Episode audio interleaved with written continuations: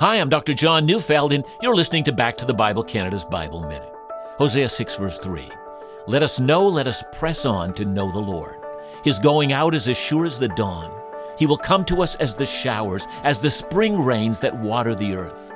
There's a principle of relational drift.